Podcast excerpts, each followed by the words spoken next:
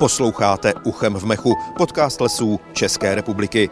Tentokrát se dvěma hosty, přičemž prvním bude Martin Zavrtálek, lesní správce z Nasavrk na Chorímsku. Zdraví vás, Přemysl Šrámek. Dobrý den, pane Zavrtálku. Dnes sice máme zhruba 5 stupňů pod nulou, ovšem letošní zima se dá označit za mimořádně teplou. Předpokládám, že to pro přírodu nebude příliš dobře.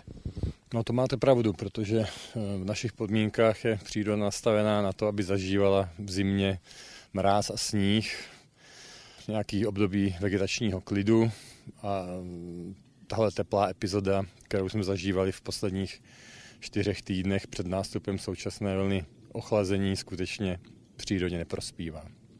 Like by si eh, řekl, že eh, když máme toto počasí, takže to bude svědčit eh, škůdcům, že předpokládám, že když bude větší zima, škůdci třeba vymřou, eh, předpokládám správně?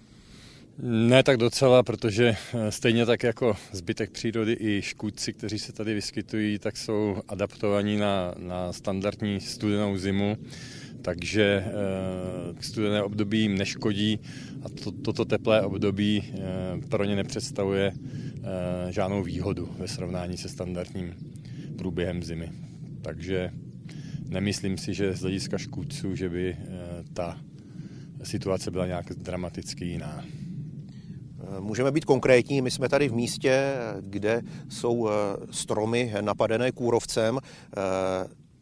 Toto místo bylo z vaší strany vytipováno záměrně, protože jste říkal, že si tady můžeme dobře ilustrovat tu současnou situaci kdy vlastně vliv té teplé zimy můžeme vidět na místních stromech. Takže můžeme být eh, tady konkrétní. Vidíme tady opravdu poškozené stromy.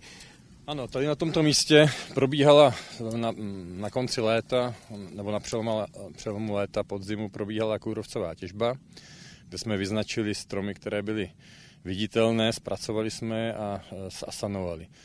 Nicméně eh, dneska po několika měsících vidíme, že eh, ta asanační těžba nebyla provedena v úplnosti, některé stromy nebyly vidět. Eh, a eh, ty stromy, které vidíme kolem sebe, by za standardní průběhu zimy byly k nalezení, dejme tomu, koncem března. Došlo by k oloupání té kůry právě vlivem oteplení, eh, vlivem aktivizace toho přezimujícího kůrovce, vlivem aktivizace ptáků datlovitých, kteří, kteří se tím živí, tím, těmi těly kůrovců. Nicméně to všechno se uspíšilo díky tomu teplému počasí a e, pro nás trochu výhoda je ta, že ty stromy se objevily dřív a tím pádem nám ta příroda dává trochu víc času na to tu těžbu dokončit a toto místo kůrovce zbavit snad v úplnosti do, do příštího rojení. Jaký vliv má současné počasí na zvěř, která žije v lese? No tak eh, zvěř v podstatě eh, v teplé zimě má lepší přístup potravy a nižší energetické nároky, takže to je snad asi jediná součást přírody, která teplou zimu skutečně bezvýhradně ocení. V minulých dnech trochu nasněžilo, eh, předtím spíš pršelo. Co je vlastně pro přírodu lepší? Lepší je pochopitelně sníh, protože eh, sněhová pokrývka představuje jakousi zásobárnu do jarního období, kdy potřeba vody pro rostlinstvo, pro lesy, pro porosty stoupá. Eh, začne rašení, začne růst a ta rostlina na rozdíl od zimního období potřebuje mnohem víc vody. Pokud je k dispozici silná sněhová pokrývka, tak ta voda se postupně uvolňuje a e, ta zásoba e, se průběžně doplňuje táním, to znamená vydrží na delší dobu. Pokud máme vodu v půdě ve formě tekutých strážek dešťů, tak e, je to sice mnohem lepší, než kdyby bylo sucho, ale ta voda nebo ta zásoba rychle, rychle ubyde, rychle zmizí, od, odteče a ty stromy se do toho vodního stresu v případě, v případě teplého jarního počasí dostávají mnohem dříve, než když eh, jsou zásobovány tím tou tající sněhovou pokrývkou. Lze tedy už dnes na základě toho počasí eh, průběhu zimy předpokládat, že eh, letošní jaro, léto, že budeme nebo budete v úvozovkách tedy bojovat se suchem? No doufám, že ne. Rozhodně se to nedá říct teď, že máme konec ledna. Máme ještě určitě čas, eh, abychom, mm, abychom no, my máme, příroda má čas, aby nám udělala určitou laskavost a, a ten sníh ještě napadl. A přeci jenom nenašla by se nějaká pozitiva současného počasí třeba pro práci lesníků? No tak určitě, eh, zejména v zalesňovacích činnostech, protože my jsme tady na kalamitní lesní správě a úkoly v zalesnění eh, jsou mimořádné, takže eh, každý týden, každý měsíc, který je nad nulový v kladných teplotách a umožňuje zalesňování, tak se dá využít.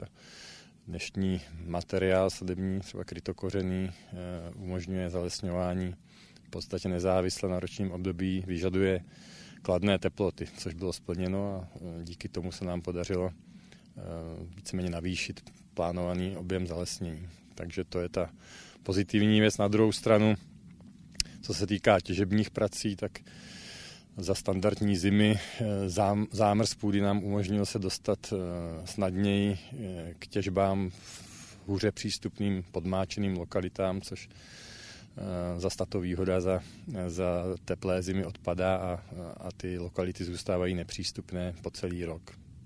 Já vám děkuji, pane Zavrtálku, a budeme tedy všichni společně věřit, že se teploty ve zbývající části zimy eh, vrátí k normálu, aby to přírodě co nejvíce prospívalo. Naschledanou. Naschledanou. Konec pořadu to ale ještě není. Já jsem se z lesa přesunul na zahradu Českého hydrometeorologického ústavu v Hradci Králové, kde je mým druhým hostem paní Stanislava Klígrová. Dobrý den i vám. Krásný dobrý den. Jak se na průběh letošní zimy dívají lesníci, to už jsme slyšeli. Co jí ale říkáte vy, odborníci na počasí?